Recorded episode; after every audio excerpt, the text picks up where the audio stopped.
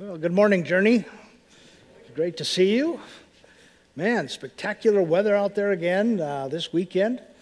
Marcy and I drove up to uh, Hyalite Canyon on Friday morning, walked around the canyon, walked around the dam area, and sat on stumps and solved the problems of the world. And then we drove through that campground right on the north side, and every single site was reserved.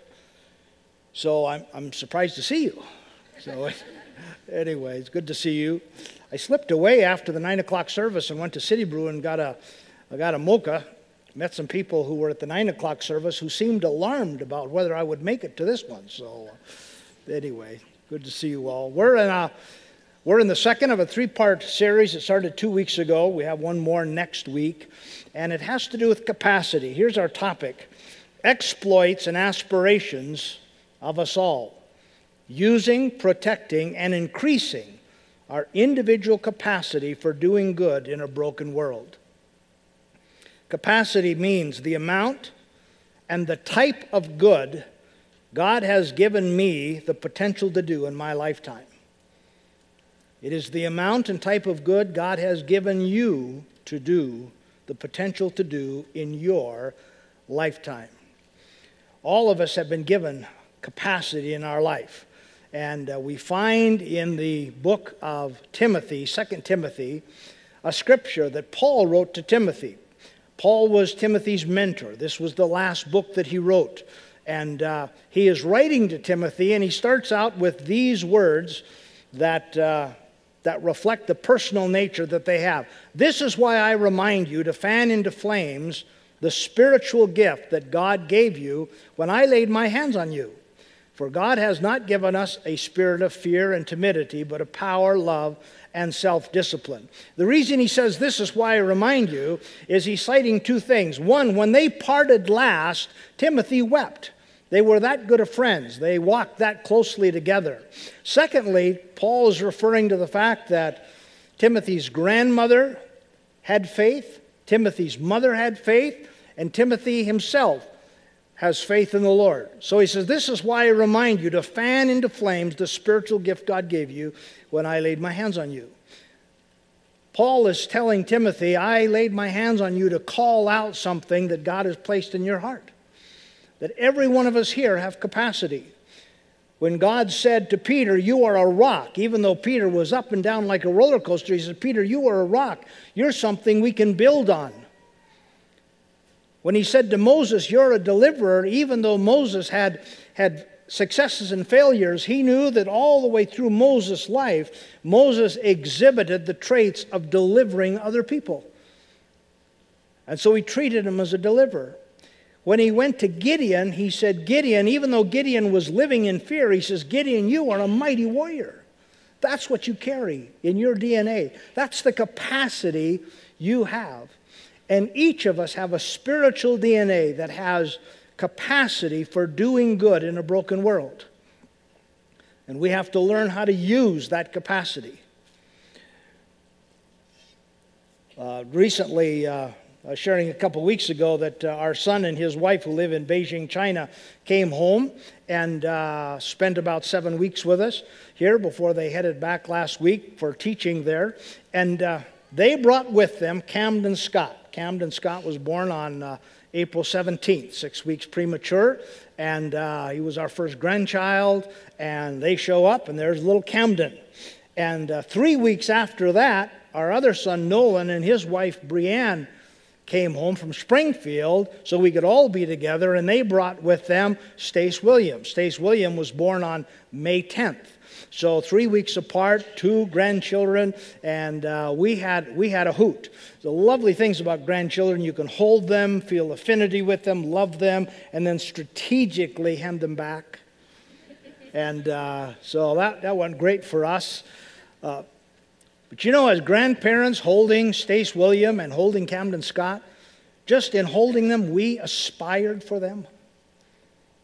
Already, we carry in our hearts aspirations for their success and their happiness and the good that they can do because, because that's what grandparents are, that's what they do. And we know that their parents aspire for them. And we know as they begin to grow older, they aspire and they will aspire to do things that have meaning and significance in this world. And it is, it is God's favorite metaphor in the scriptures for himself when he calls himself Father. He says, That's how I look at you. He says, I have placed in you capacity to do good. And in that capacity to do good, when I look at you through the eyes of a father, I yearn to see that capacity. I yearn to see you live out that capacity. I, learn to, I yearn to see you be loyal to that capacity and honor that capacity. The second part of this scripture that we read from Timothy, Paul is saying, Timothy, fan into flame this gift that God's given you, but remember, we do not carry a spirit of fear and timidity. Paul is suggesting there that the things that are uniquely you, created by God to give meaning and significance to your life, to the people around you, and redemptively to this world, those things can be lost. Your capacity can be diminished. And one of the responsibilities you and I carry is to make sure that the capacities God gives us are not only used, but to make sure they are not somehow forfeited. So this morning we're going to spend a little bit of time learning how to keep from losing our capacity. There's three things that can happen. One is our capacities can be stolen. Sometimes with us knowing it, sometimes without us knowing it. They can be stolen. Sometimes they can be betrayed, so they are rendered powerless. Sometimes they are just lost. And there are things that you and I can do in order to protect the capacity that God has placed in you so that your capacities for good are not stolen, are not betrayed, and are not lost. Let's pray and ask God to help us with that, shall we? Lord, thanks for uh, loving us. Thanks for creating us fearfully and wonderfully. Thanks for placing in our hearts and in our lives capacity for good. Lord, teach us this morning. Help us to protect something that you want us to honor. Show us how to do that. In Jesus' name, amen. Here's three ways we can protect our capacities. Number one, your capacity and my capacity for good can be stolen. And one of the ways we can protect it from being stolen is learning how to deal with our baggage. Learning how to deal with our baggage that baggage is all baggage is is all of us got stuff.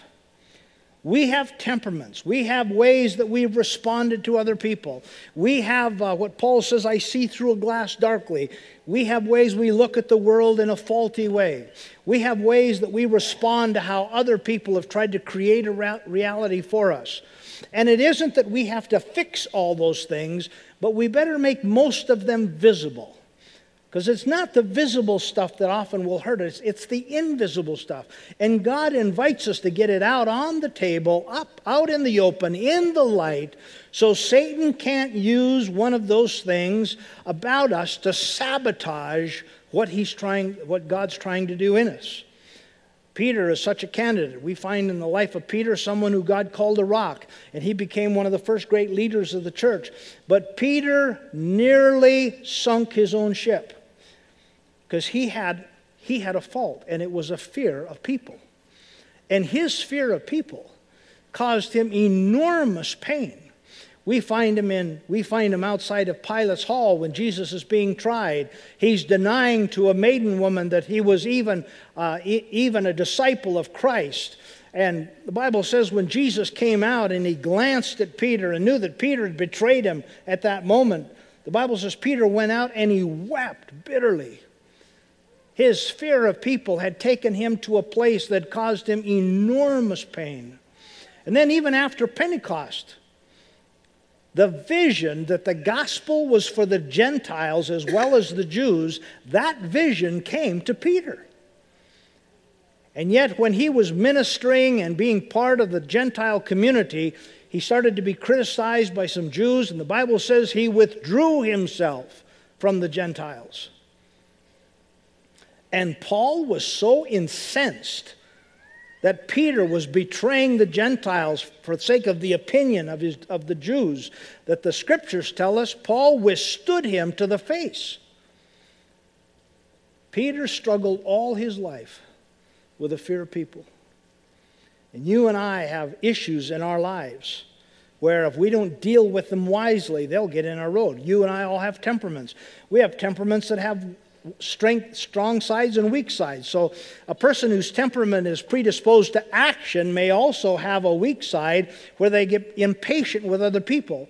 And their impatience may often cause them to destroy relationships they actually need to fulfill their capacity. So their strength has an underbelly of a weakness. Or sometimes we have a strength that is a strength in one setting, but in another setting becomes a weakness. Now, I'm going to use, because of God's metaphor of a father, I'm going to use a series of family illustrations, much to the delight of my children uh, this morning. And here's the first one Nolan, our second son, uh, is in many ways like his mother, but in one way, he's like me. He likes time to think. He likes just to get away and sit by himself at a coffee shop and, and write. And I like time to think. Somebody asked me, What do you do for fun? I would say recreational thinking.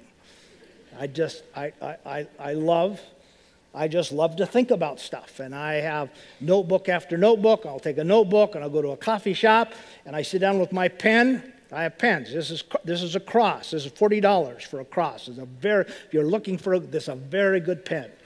I have a Waterman that's $100. I have a Visconti that's 200 Now, no, no, no, no, no. Before you judge me, I grew up on a farm and I know what farmers do when they went into Sears and look at those craftsman tools and I know how much those craftsman tools cost and these are my tools of trade. I don't write with a Bic.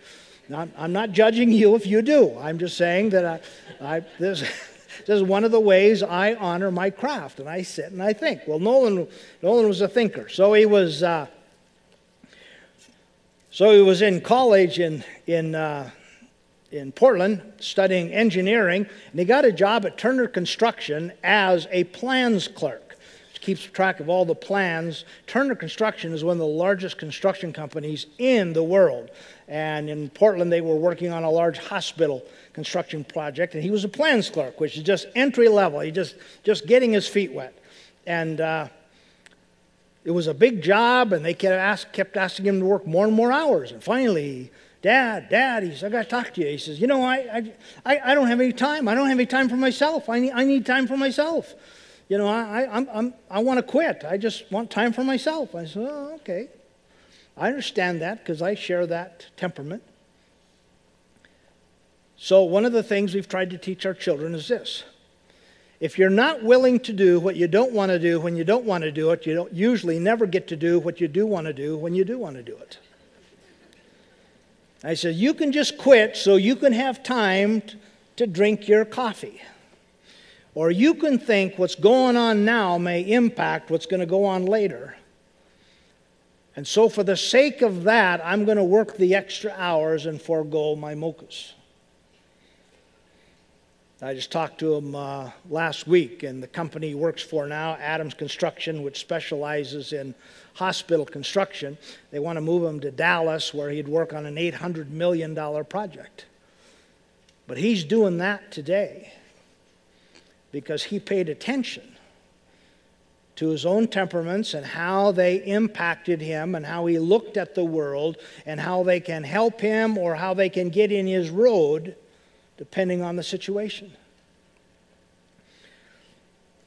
There's some people who have stuff in their life that come out of how other people have responded to them. There's always people in our lives who try to create a reality they expect us to live by.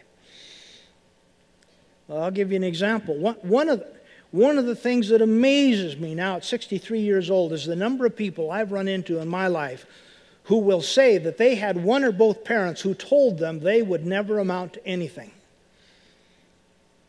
I'll tell you one thing as a parent, I don't get that. I, I don't get parents cursing their children like that.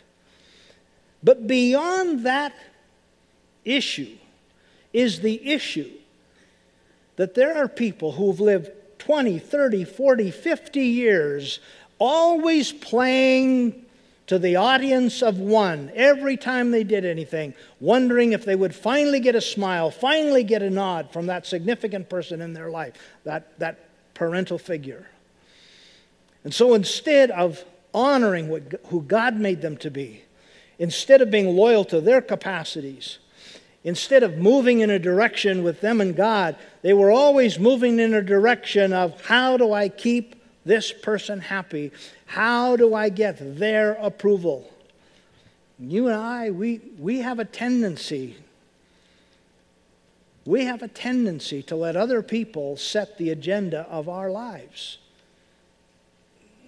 And there are times when that's helpful, and there are other times when it can be incredibly destructive. And it becomes a baggage that, that steals away from us who and what God created us to be. And then here's another one. The Bible says you and I are all fallen. We just, we, we, we're in a world that's not as God intended it to be. So Paul says, I just see through a glass darkly. Even when I'm at my best, I don't see that clearly. And so we can end up interpreting the world in ways that aren't helpful. Like uh, my daughter Natalie, who lives here in Bozeman, she, uh, she was exhibiting a trait that many of us exhibit. It's if it's from God, it must be hard. I mean, if it's going to be holy, it's got to be hard. You know, it, it couldn't possibly be that the, the Lord would ask me to do the thing that just seems right and seems easiest and seems most natural to me. Whatever is most natural, I should look in the other direction because that's what God's going to ask me to do. Because He wants me just to live my life like I'm running in sand. Now, you might think I'm slightly ma- making this up, but I, I, grew up in a culture which that, they functioned that way all the time. Well, the last thing I ever wanted to be was this, but then God said, well, I, well, I don't sound like Louie Anderson. I don't, I don't, I don't mean that never happens, but that does not usually happen. There are, there are ways that God created you to serve Him and bless the world. And when you do it, it feels like the most natural thing in the world. And I don't mean you don't discipline yourself in that area or you don't work at it to improve it, but you know when you're doing it, it just it just flows from you. Like one of the greatest fears people have is public speaking. In fact, there's a survey that showed that the fear of speaking in public was greater than the fear of death, which meant that if you went to a funeral, most people would rather be in the casket than on the platform, which is a bit of a macabre model to start with. But do you know right now, at this moment, what this feels like emotionally for me? This feels like you and I are at City Brew having a cup of coffee visiting. That's what it feels like. And there are things that you do, that you carry in your spirit, that other people think are enormously difficult. But when you're doing them, it is the most natural thing in the world. And your body and your spirit sing to that thing. And you were made for that. And it is easy in our fallenness to somehow think that can't, that can't possibly be what God wants because it's not hard enough. And so my daughter decided in this next chapter in her life, she was going to start doing the things that in her spirit felt easy because she was created for those things. Our capacity can be stolen from us Secondly, our capacity can be betrayed. And here's one of the ways we can guard by understanding the power of our choices. Your choices, my choices have power. We can use our power to be loyal, we can use our choices to be loyal to who God created us to be.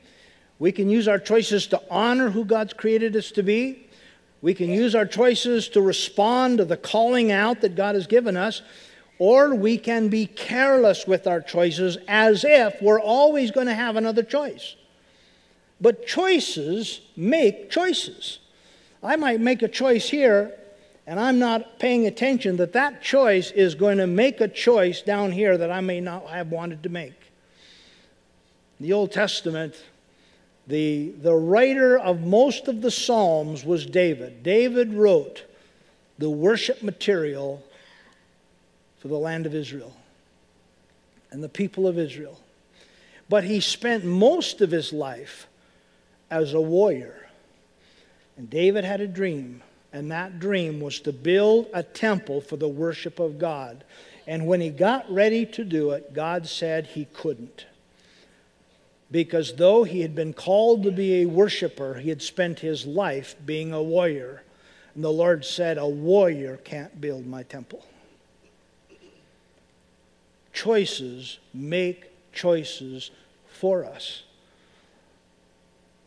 And the power of a choice is to allow us to declare, and declaration draws resources. Whimsy, whimsical behavior does not draw resources. Declaration and choice draws resources spiritual resources and heavenly resources and the relational resources. They come from a declaration of what I believe God's asking me to choose to do. So, so, so Nolan, Nolan went to George Fox University and, and he sings. And uh, he always wanted to be in Dayspring. Dayspring is the elite singing group at George Fox University. It's a small group. They sing at all the major functions, the large functions of George Fox. They go out on tour. What appealed to Nolan the most was that Derek Johnson, who for 17 years was was a uh, creative consultant to Disney. Derek Johnson was the leader of that group, Dayspring. And so you got to work hand in hand with one of the great musical leaders in the, in the Christian world. And so the auditions came, and Nolan was really excited, and then he got laryngitis. And he was despondent. And when he could finally talk, he called up phone and croaking out that he, he, he couldn't go to the he couldn't go to the auditions, and he was bummed by that. And the deadline was already passed, and they were already posting some of the names who'd been chosen. And I said, one of the other things we try to teach our children is never say no for the other person. You know, I actually grew up in a family that always said no for us. My mom would say, Well, I wonder how Thelma's doing. Well, I don't know. Invite her down for, for coffee. Well, no, I imagine she's really busy. Well, she could probably say no if she wanted to. Well, yeah, but it's harvest. I, I think she knows it's harvest time, you know. So you invite her down. No, no. Well, we, we always saying no for the other person. So I, I, I teach my children, don't say no for the other person. So I said, well, just go see Derek. Well, it won't do any good. Well, I said, all he can, he's not going to shoot you. He says, all he can do is say no. So he goes in to see Derek Johnson.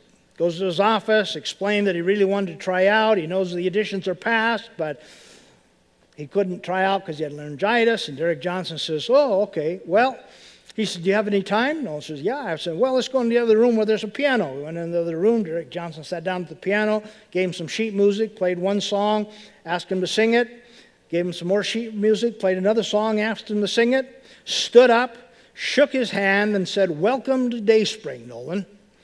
Well, you imagine when he called home, he was just flying high. What was that about? That was about making choices to be lo- loyal to the desires of your heart, even if you couldn't see a way through. Because the choices attract resources. Some people are careless with their choices, as if they're always going to have choices. They're always going to have any number of choices. They're going to be able to make them anytime they want. Choices don't work like that. It may seem a wide open field one year, and the next year the choices just suddenly all dry up.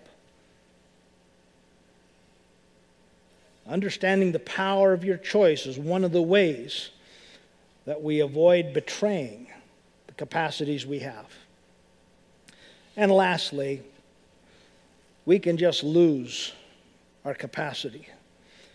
And we avoid losing our capacity by paying attention or living at more than one level at a time. So our son Nathan was here and his wife from China, little Camden. They stayed at our house for 50 days this summer. Kind of upstairs, got a little bathroom up there and a bedroom and the big TV. Not that I minded, but any, anyway, 50 days. 50 days with relatives in the house. It was good. It was good. They left last Sunday.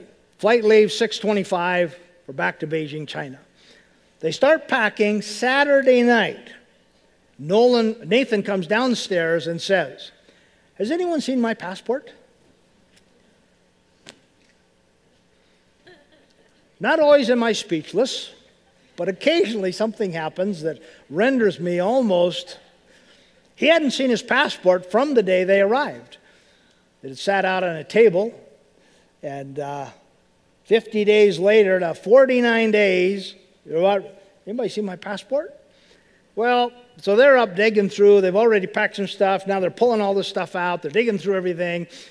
Marcy and I are sitting in the living room thinking, all right, you, should we get involved in the search? How tense is the room? Yeah, finally we just, all right, we're, we will help out. So we're looking. We're upstairs. Nathan's downstairs. Natalie comes upstairs and says, Nathan wants to show you something. Down we go. Well, we have a little a dinette table, and it has wrought iron chairs with a little padding on it. And he had some stuff laying on that table, all 49 days. and uh, he'd pulled the table out, and there, there was a passport dangling from one of the wrought irons. It had fallen off the table, fallen onto the chair, plopped over in this wrought iron that runs on the back side of the cushion, and one, one page was lopped over that and it was dangling there. Of course, I'm thinking, on the 49th day, we're looking for a passport and only God Himself helped us find it because we wouldn't have thought looking, of looking for there. But you know as well as I do, we all lose things that have value. Not even maliciously. But we all live with the tyranny of the urgent. All of our lives are full of stuff. Every day we just have a long list. And if we're not careful, capacities that we were created with, that God intended both for our good and this broken world's good, simply get lost. And we ignore the relationships those capacities will require in order to build on it. We ignore the resources and we send those resources elsewhere that those capacities will need until our choices have gotten narrower and narrower, and suddenly those capacities have just been lost because we didn't live more than one level. We didn't see there was more going on than what do we have to do today. You see it in the life of Saul. Scripture tells us that Saul, who came out of a prominent family, was tall and handsome and had everything going for him, was anointed by the Lord through Samuel the prophet to be the next king. But early on, we find out Saul just didn't get it. Saul was a one level thinker. The Philistines are gathering at Gilgal, and Saul was supposed to wait with his army until Samuel the prophet came and offered up prayer and sacrifice to the Lord. And Saul got nervous, and so on his own, with Samuel not there, he decided, I'll just take care of this myself. And he offered up the sacrifice and he prayed. And then Samuel showed up and, in effect, said, What, what in the world do you think you're doing, Saul? Because all Saul could see was the Philistines. Saul couldn't see how he needed to marshal the resources of the Lord through the channels that the Lord had chosen. Because he was only living at one level at a time. You and I are called to live at more than one level. I'll tell you how this works internally. I'm always amazed on a weekend. You, know the, you know the amount of people and time and resources it takes to get a weekend, a weekend worship experience together? It's really phenomenal. All the volunteers and all the staff people and chairs all set up and stuff moved around and, and just the tech stuff. I made a list of stuff Natalie has to teach me, like, now how do I use my Kindle? You know, and, and this, this stuff just is amazing to me. And almost always, with rare exception, it just all works. And that's one level. Do you know, we, we asked in our staff, we asked uh, Dr. Peter Holmes and Dr. Susan Williams to do a stress test for our staff. And out of that stress test came this result that in this staff, highly committed to excellence, execution, task orientation, many of our staff live with the conviction that their own personal calling is at risk. That's another level. And so this fall, leadership is leaning into how are we functioning in this just this blizzard of details that we take care of every every week. How are we functioning so people are beginning to feel that their personal calling is at risk? What do we do about that? All of us need to be able to live at more than one level, or the tyranny of the urgent just gobbles up our calling and our capacity is lost. So, Paul is telling Timothy Timothy, don't let your capacity be stolen, don't let it be betrayed, don't lose it, because it is worth far more than you may be conscious of. And that's his call for us as well. God is loyal to your capacity. Even David, remember when God told David he couldn't build the temple? But he said, David, I know how I've created you and what I created you for, and I'm not just going to shut the door on you. So I am going to ask you to gather all the building materials for the building of the temple. I'm going to let you do that to be part of fulfilling the desire of your heart. When God went to Moses, Moses gave him five reasons that he wasn't the guy, and God shot every one of them down because God was more loyal to the capacities in Moses than Moses was. When God went to Gideon, Gideon eight times responded in fear in that passage in the Old Testament, and every time God gave him an answer. Not one, not two, not three, eight times because God was loyal to that capacity, and He's loyal to your capacity. He wants to know will you be loyal to it? Will you honor it? Will you protect it so it can be in you, through you, and for others? All that it was meant to be. Well, let's bow our heads and set our things aside and finish up this morning.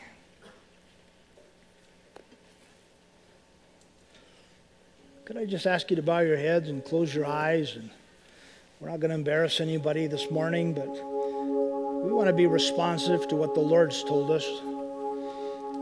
And there are some of us here this morning in a crowd of this size, and Holy Spirit has helped you realize how wonderfully God has created you, what He's put in your heart, that the aspirations and the yearnings you carry are from Him. They're righteous. They're meant to give you a sense of meaning and significance. They're meant to bless other people. They're meant to do good in this broken world.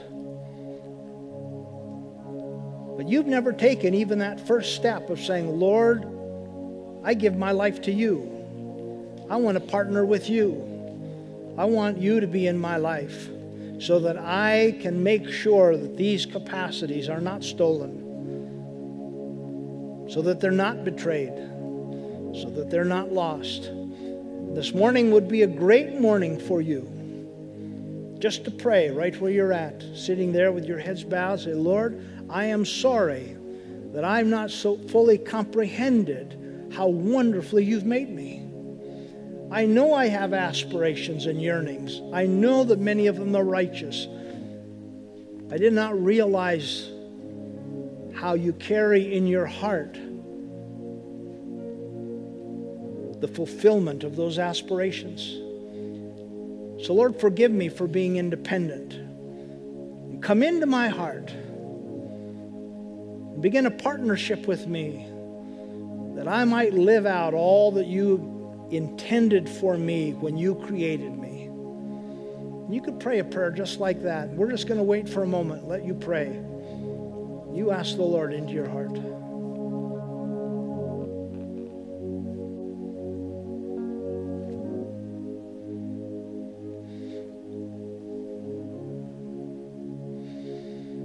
our heads are bowed in prayer and our eyes are closed and nobody's going to embarrass you, but just to honor the Lord who's created you that way.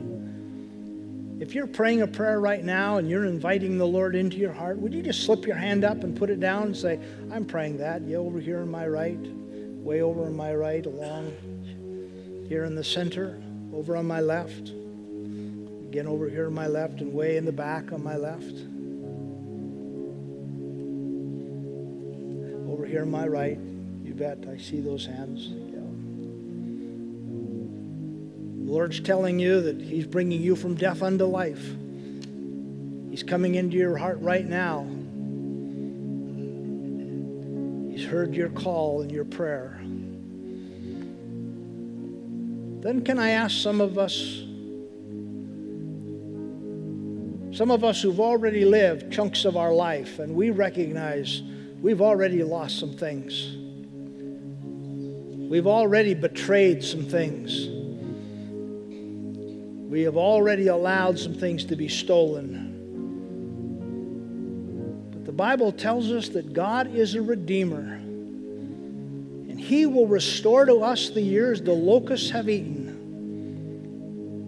This would be a great morning if you've lived with some regret some despair that there was just really nothing to do now because of what's happened in your life. This would be a great morning to pray, just to say, Lord, you're a redeemer. Would you redeem what's been lost in my life? Would you restore the years the locusts have eaten? Would you give me a new hope and show me a new a step to take? That will lead me in back into the capacities you created for me. And you could pray a prayer like that right now. We're just going to wait. You pray. You invite the Lord to begin a new relationship with you around restoring what's been lost.